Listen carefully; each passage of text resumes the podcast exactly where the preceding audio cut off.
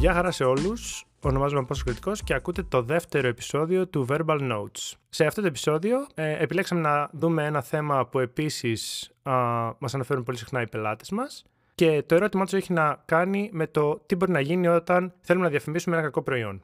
Ένα marketing agency, η αλήθεια είναι ότι δεν μπορεί να ξεχωρίσει από μόνο του ποιο είναι ένα καλό προϊόν και ένα κακό. Αυτό που μπορεί να κάνει είναι να χρησιμοποιήσει κάποια μέσα για να διαφημίσει αυτό το προϊόν εκεί έξω. Επομένως, ε, στην πραγματικότητα ένα marketing agency δεν μπορεί να γνωρίζει ποια είναι τα χαρακτηριστικά που κάνουν το προϊόν σας, καλό ή κακό. Για να μπορέσουμε όμως να, να προσεγγίσουμε κάπως αυτό το ερώτημα, νομίζω ότι είναι καλό να ξεκινήσουμε ορίζοντας τι θα μπορούσε να σημαίνει ένα κακό προϊόν. Μία περίπτωση είναι το προϊόν μας ή η υπηρεσία μας να μην κάνει αυτό το οποίο περιγράφουμε. Για παράδειγμα, όταν ξεκινάμε να δημιουργήσουμε ένα προϊόν ή μια υπηρεσία, έχουμε στο νου μας κάποια χαρακτηριστικά που θα θέλαμε εμείς, σαν πελάτες αυτού του προϊόντος. Το βασικό όμως πρόβλημα κάποιες φορές είναι ότι η περιγραφή που δίνουμε στο προϊόν ή την, ή την υπηρεσία μας είναι αυτό που θα θέλαμε να κάνει, αλλά ακόμα δεν έχουμε φτάσει σε αυτό το σημείο. Άρα λοιπόν υπερυποσχόμαστε κάποια πράγματα σε σχέση με αυτά που πραγματικά μπορούμε να παρέχουμε σε αυτή τη φάση. Αυτό βέβαια με την υπερυπόσχεση συμβαίνει περισσότερο σε υπηρεσίες παρά σε προϊόντα, αλλά πολλές φορές το έχουμε έχουμε δει και σε προϊόντα με την έννοια ότι, για παράδειγμα, ένα προϊόν υπόσχεται ότι είναι ανθεκτικό, αλλά χαλάει πάρα πολύ γρήγορα. Είναι το κλασικό πράγμα που ίσως έχετε ακούσει να συνοδεύει προϊόντα που έχουν κινέζικη προσέλευση, για παράδειγμα. Που λέει κάποιος ότι αυτό είναι κινέζικο, άρα περιμένουμε να χαλάσει πολύ γρήγορα. Αυτό συμβαίνει γιατί υπάρχει μια φήμη εκεί έξω ότι τα προϊόντα αυτά, επειδή είναι πολύ φθηνά, χαλάνε και πολύ εύκολα.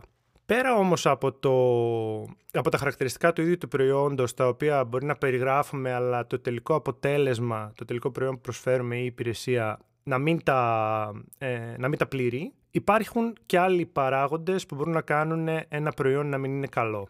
Ο βασικότερος από αυτούς τους παράγοντες και τελικά μπορώ να πω ότι αυτό που βλέπουμε στην εμπειρία μας Social Mind είναι ότι δύο στα τρία προϊόντα, οι υπηρεσίες που χαρακτηρίζονται ως κακά το έχουν είναι ένα κακό support. Πάμε λίγο τι σημαίνει αυτό.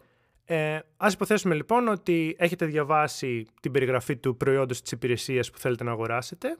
Προχωράτε στην αγορά, πληρώνετε και μετά κάτι πάει στραβά. Τι θα μπορούσε να είναι αυτό; Δεν δουλεύει όπως θα έπρεπε. Δουλεύει όπως θα έπρεπε, αλλά δεν μπορώ να βρω πώς να κάνω κάτι. Δηλαδή, διαβάζω το εγχειρίδιο χρήσης, αλλά δεν το καταλαβαίνω. Αυτό είναι κάτι που πολύ συχνά συναντάμε, για παράδειγμα, σε κινητές συσκευές. Θέλουμε να βρούμε πώς γίνεται αυτό το ιδιαίτερο φίλτρο στη φωτογραφία, στη φωτογραφική μηχανή του κινητού, αλλά δουλεύοντας με το κινητό δεν μπορούμε να το βρούμε.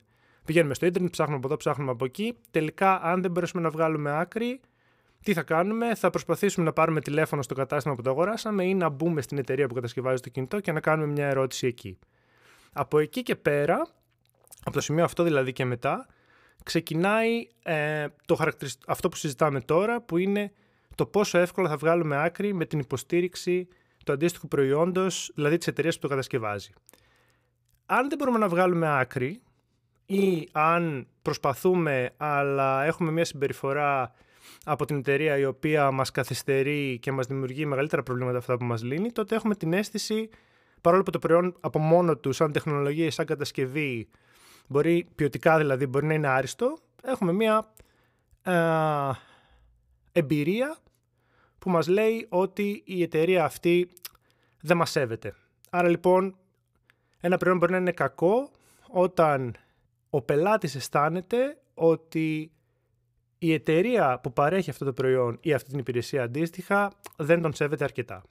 Τι μπορούμε να κάνουμε λοιπόν με ένα τέτοιο προϊόν; Ας υποθέσουμε ότι για κάποιο λόγο έχουμε φτάσει το προϊόν ή την υπηρεσία μας σε κάποιο βαθμό, το έχουμε τελειοποιήσει, αλλά ακόμα δεν είναι αυτό που στο μυαλό μας έχουμε ως το τέλειο προϊόν.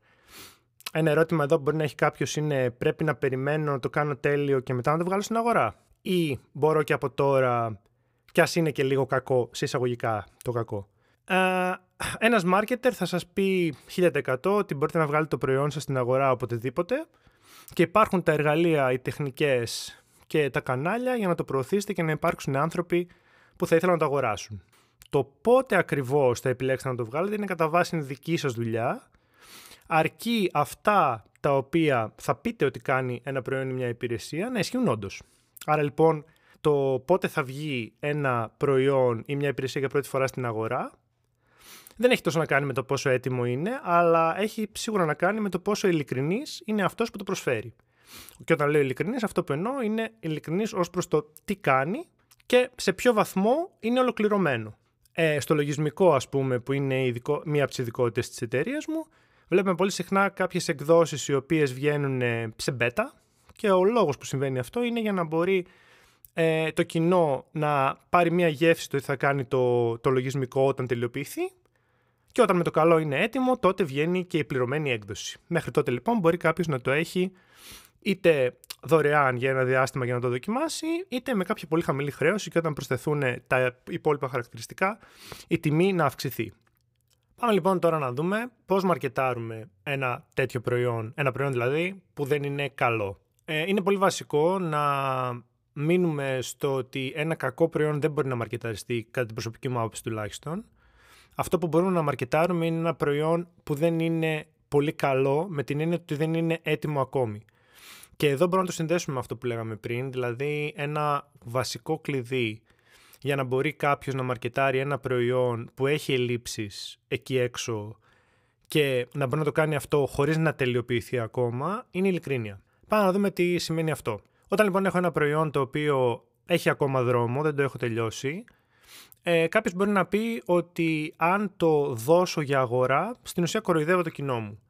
Αυτό όμως δεν συμβαίνει αν είμαι ειλικρινής εξ αρχής και περιγράψω το προϊόν μου ακριβώς με αυτά τα οποία κάνει, περιγράψω ακόμα και αυτά τα οποία δεν κάνει, αλλά θα μπορέσει να τα κάνει σε λίγο καιρό, έτσι ώστε να μπορέσω να προετοιμάσω κατά κάποιο τρόπο το κοινό μου ότι αυτό που θα πάρουν στα χέρια τους είναι ένα προϊόν υπό εξέλιξη και ότι ενδεχομένως εγώ σαν εταιρεία απλά ακόμα δεν είμαι στη φάση που θα μπορούσα ε, να παρέχω όλη την τελική έκδοση είτε γιατί είμαι ακόμα σε φάση που αναζητώ χρηματοδότηση για να τελειώσω το προϊόν μου είτε γιατί προσπαθώ να λύσω ένα πρόβλημα, αλλά αυτό το πρόβλημα μπορεί να έχει να κάνει μόνο με κάποια κομμάτια ή με κάποια χαρακτηριστικά του προϊόντος μου, είτε γιατί πολύ απλά θέλω να αρχίσω με κάποιο πλάνο να κερδίζω κάποια χρήματα για να μπορέσω να χρηματοδοτήσω μόνος μου τη συνέχεια του προϊόντος.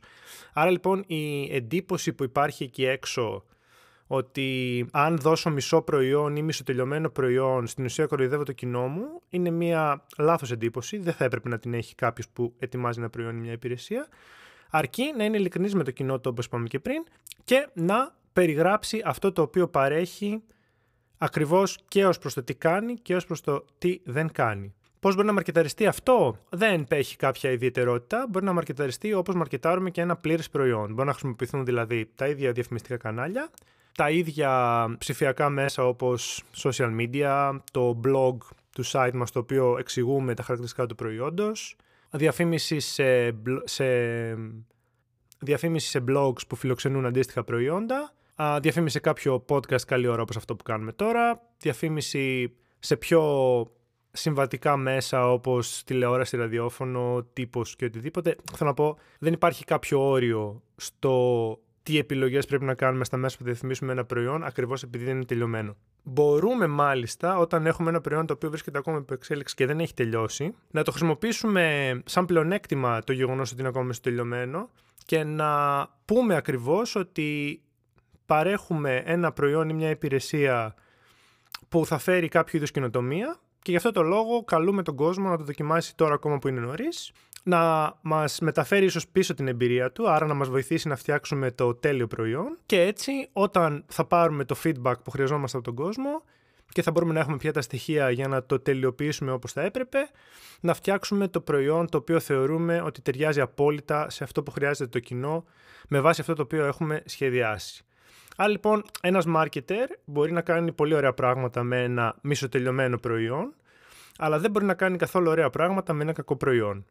Όπου κακό προϊόν, για να το συνδέσουμε με αυτά που λέγαμε στην αρχή, είναι ένα προϊόν που δεν κάνει αυτό που λέει, άρα δεν υπάρχει ειλικρίνεια, ή έχει πάρα πολύ κακό support, που σημαίνει ότι ο πάροχος, η εταιρεία που κατασκευάζει αυτό το προϊόν, δεν μπορεί να υποστηρίξει ε, το κοινό που θα θέλει να το αγοράσει. Κλείνοντας λοιπόν και συνοψίζοντας, ε, σε αυτό το επεισόδιο είδαμε τι μπορεί να συμβεί με ένα προϊόν που μπορεί να μην είναι καλό, τι μπορεί να συμβεί με ένα προϊόν ή μια υπηρεσία που δεν είναι ολοκληρωμένη ακόμη και πώς αυτό επηρεάζει τον τρόπο που το μαρκετάρουμε. Στην πράξη, το να μαρκετάρετε ένα προϊόν το οποίο δεν είναι καλό, λοιπόν, θα οδηγήσει στο να μπορέσει το κοινό στο οποίο θα προβάλλετε τη διαφήμισή σας να καταλάβει πολύ πολύ πιο γρήγορα ότι το προϊόν σας δεν είναι καλό. Άρα αν έχετε ένα προϊόν το οποίο έχετε βάσιμες υποψίες ότι είτε δεν κάνει αυτό που λέει, είτε δεν θα μπορέσετε να υποστηρίξετε το κοινό που θα το αγοράσει, τότε είναι καλύτερα να μην το μαρκετάρετε καθόλου. Αν έχετε όμως ένα προϊόν το οποίο ή μια υπηρεσία η οποία απλά δεν είναι τελειωμένη ακόμα, αλλά υπάρχει η βάση την οποία μπορεί να αρχίσει να χρησιμοποιεί ο κόσμος και να αρχίσει να παίρνετε ένα επικοδομητικό feedback, σε αυτή την περίπτωση θεωρούμε ότι είναι μια χαρά να προχωρήσετε σε ένα marketing.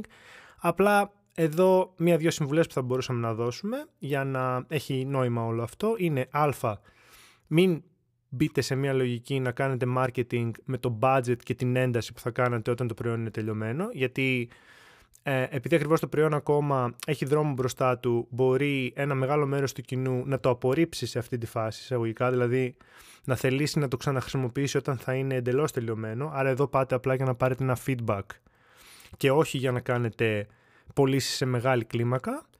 Και το δεύτερο είναι ότι α, μην ξεχνάτε ότι όταν αρχίσει κάποιο προϊόν να πουλάει, μπαίνουμε λίγο σε ένα τρυπάκι του να συνεχίσουμε τις πωλήσεις και να βγάλουμε λεφτά.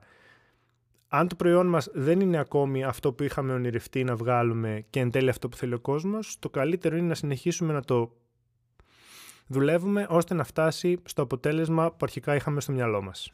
Σε αυτό το σημείο νομίζω ότι θα κλείσουμε το επεισόδιο ήταν ίσως ένα πιο σύντομο επεισόδιο από το προηγούμενο, αλλά νομίζω ότι ήταν αρκετά περιεκτικό σε πληροφορία και ελπίζουμε να σας βοήθησε λίγο να πάρετε μια εικόνα το τι σημαίνει ένα καλό και ένα κακό προϊόν και τι σημαίνει ένα ολοκληρωμένο και ένα ημιτελές προϊόν.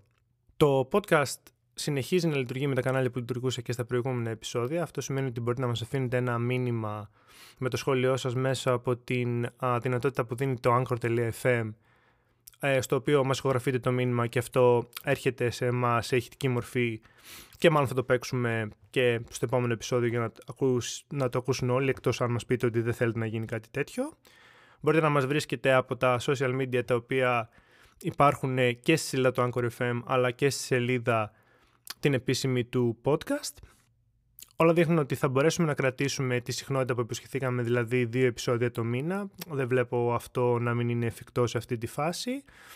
Επομένως, αν όλα πάνε καλά, θα μας ξανακούσετε σε περίπου δύο εβδομάδες. Μέχρι τότε, εύχομαι να περνάτε καλά, να προσέχετε τον εαυτό σας και τα καλύτερα έρχονται.